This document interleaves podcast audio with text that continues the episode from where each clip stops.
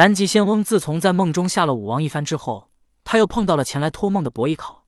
不过他没有与伯邑考多说什么，直接便离开了。离开西岐之后，南极仙翁没有直接从空中飞过，毕竟现在时间还是夜晚。当南极仙翁出了西岐城之后，由于天色已晚，他并没想着驾云前行。夜晚是黑暗的，万籁俱寂，而在这样黑暗的夜晚，仙人很少行动，倒是一些野兽、妖兽或者妖怪在暗中行动。他们想要吃人来增加修为。世上妖兽妖怪太多，南极仙翁也不可能把这些妖怪消灭干净。而且这世上不止妖怪多，人类更多，南极仙翁不可能救下所有人。神仙除妖虽然是举手之劳，但他们也不是平白无故出手的，只有与他们因果相关或者有利益关联时，他们才会主动出手。所以南极仙翁也没打算除妖，而且此次出来，他是带着任务来的。如果他去除妖，反而会暴露自己，包括他在晚上驾云赶路。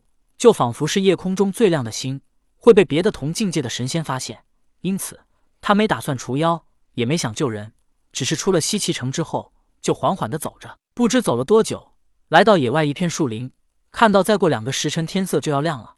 南极仙翁来到一棵树下，准备闭目养神一番，顺便思索一下自己接下来的行动。可是当南极仙翁坐下没多久，他便感应到远处一头白鹿鬼鬼祟祟的朝着他所在的这个方向而来。南极仙翁没有动。他仿佛并不知道，就这么一直闭着眼睛。这白鹿小心翼翼地来到南极仙翁的身旁，看到他还在闭着眼睛，然后他鹿嘴一张，居然朝着南极仙翁的脖颈咬来。在鹿嘴距离南极仙翁的脖颈只有一寸之时，南极仙翁突然张开了眼睛，同时他周身涌出了祥瑞之气。白鹿似乎察觉到了危险，也顾不得再下嘴，而是直接转身就逃。南极仙翁微微一笑，他缓缓地起身，然后凌空飞行。就这么跟在白鹿的身后，任凭白鹿不要命的向前逃走。白鹿扭头一看，发现南极仙翁还跟在他的身后，他猛然加快了速度。而在他提速之后，南极仙翁也加速，依旧这么跟在他的身后。白鹿扭头看到南极仙翁依旧跟在他的身后，然后他又加速奔跑。这时，南极仙翁猛然快速飞行，赶上了白鹿之后，他落到了白鹿的身上。跑吧，用力跑，我看你能跑多久。听了南极仙翁的话。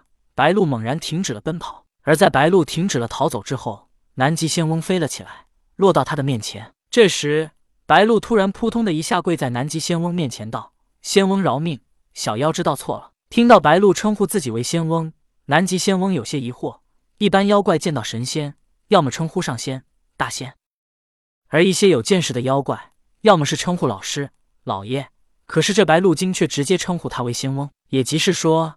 这白鹿精知道他的身份，想到这里，南极仙翁面如寒霜，因为这白鹿精明知道他的身份，却想要来吃了他，这对南极仙翁来说，完全是对他的侮辱。人都说不知者不罪，白鹿精如果不知道南极仙翁的身份来吃他，就算南极仙翁杀了他也不会生气。